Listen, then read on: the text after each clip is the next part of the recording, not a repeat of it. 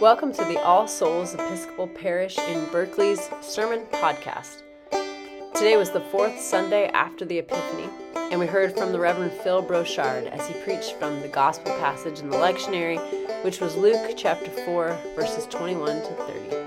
As always, you can find more information or more sermons on our homepage, which is allsoulsparish.org.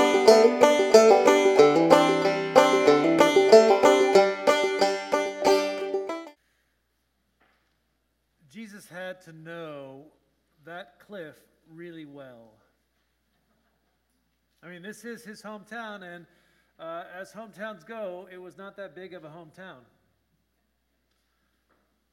He probably had hunted for lizards there or thrown rocks off this cliff.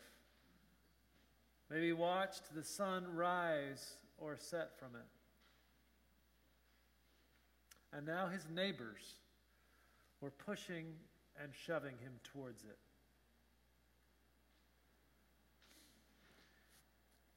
Do you think that Jesus saw this coming? On his way to the synagogue that morning, did he know that it was Isaiah that would be handed to him? Was that text that he read from, was that already on his heart?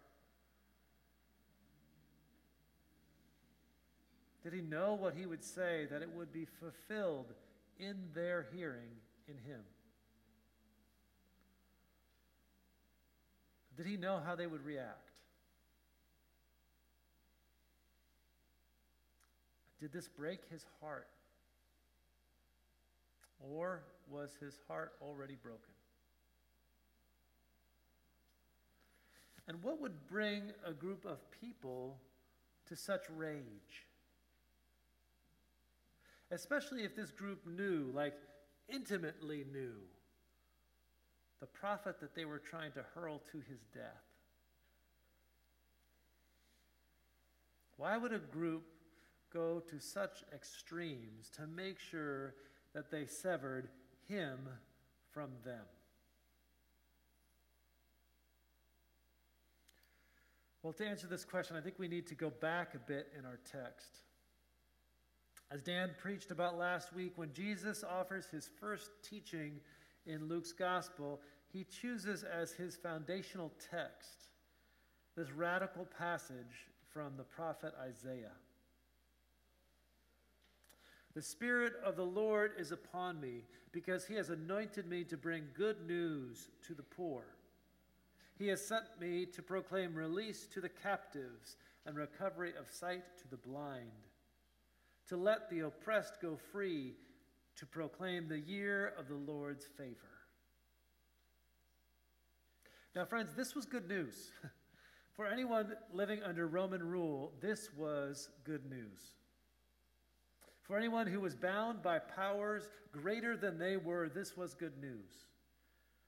For anyone who was worn down, worn out, this was good news. For anyone yearning to breathe free, this was good news. And so it was really good news for the people of Nazareth. And they loved it until they didn't.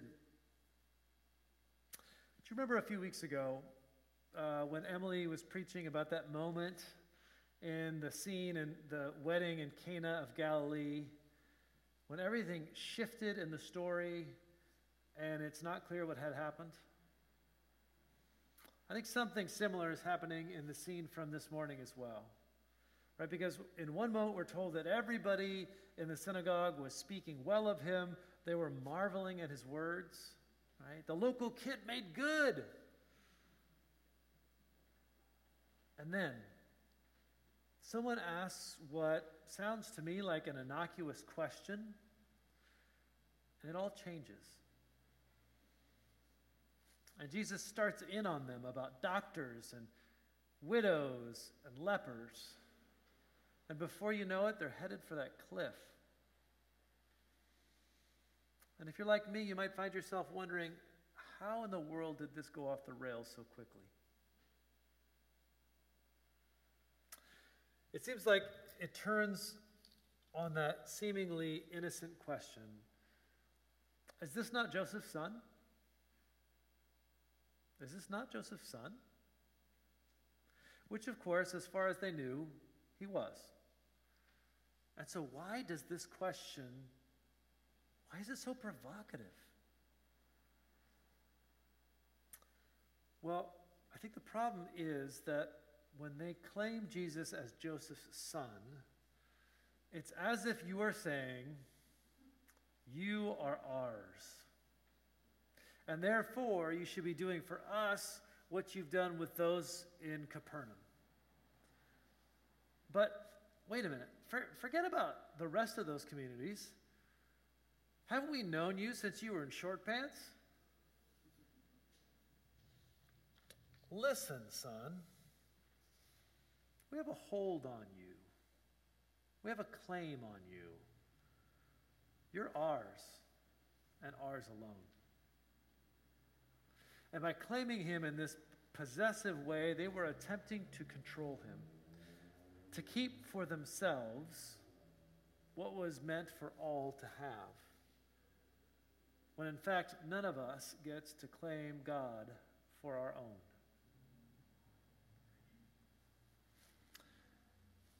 And then Jesus makes it plain, as he does. Right? He uses a, a cultural proverb and some biblical narrative in the kind of response to questions that will, well, it'll eventually end in his death. Doctor, cure yourself. Essentially, uh, if a doctor's counsel is more likely to be followed if they themselves are healthy, and if the kinship system of Nazareth is the doctor, then fix things here first before you go off to those other people. What were you thinking? Forget about them. What about our needs? And then Jesus gets sharper with these biblical stories. First, the prophet Elijah is told in 1 Kings there was a great drought and there was famine all through Israel. And Elijah kept a widow from death, but where was she from? Not from around here, from Zarephath and Sidon. And there were plenty of lepers in Israel, but in 2 Kings, Elisha cleanses Naaman, who was a Syrian general. And at this point, it's kind of like Jesus is like, it's kind of like rubbing it in. But he wants to make clear, especially in Luke's gospel, Jesus wants to make clear that from the start, this realm of God must be available for even the furthest neighbor, not just for those of us with connections.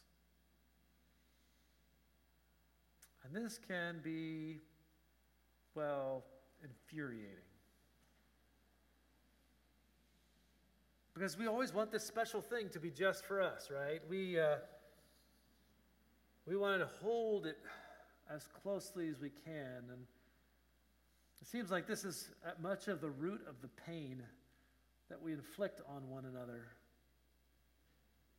I'm afraid that I won't get what I need. Or worse yet, what my kid needs. And so I cling to whatever advantage or privilege that I have, large or small. And as I've been wondering this past week about this kind of rage that has us trying to hurl our prophets off of cliffs, I remembered one of the more clarifying moments of this past seven years of trying to build affordable housing here in uber progressive North Berkeley. At this particular point in our process, we had listened deeply to one another and to voices in the wider community, trying to discern the Spirit of the Lord. And we came to believe that in the first part of the 21st century in the Bay Area, good news for those who were poor came in the form of safe and supportive housing for elders. Elders making 20 to 60% of the area median income. And we quickly learned that for some in this neighborhood, the ability to live here was only for the people who'd earned it. even if earning it meant inheriting it from your grandparents or getting help from your parents. We were called many names. One of my favorites was All Holes.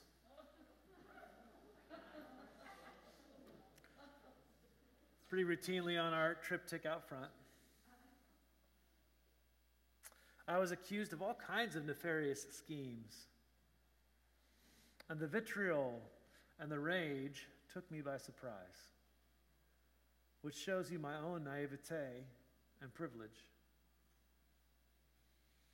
And it laid bare for me something I believe that at one point or another, many, if not all of us, struggle with,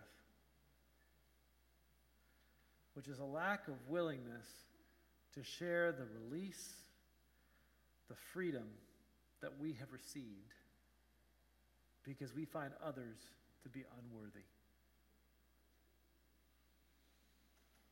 And to be clear, the building of Jordan Court is not the end of the road for us. In fact, I think it just means we've come to a new crossroads. Because, friends, it seems to me that we are always faced with this temptation, wanting to possess for ourselves alone what we have been so freely given. It's this constant pull within communities, within people, to keep for ourselves what is meant for everyone. Whether it's because we are convinced that there's not enough, or because those other people don't really deserve it, or because, well, they'd probably waste it anyway. I suppose in the end, the truth of it is that we can't cure ourselves. Unless all of the body is healthy, we cannot be whole.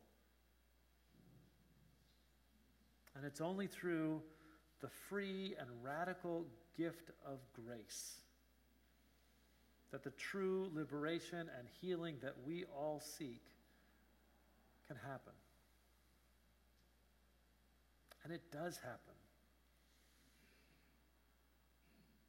But we can't have it if we aren't willing to share it.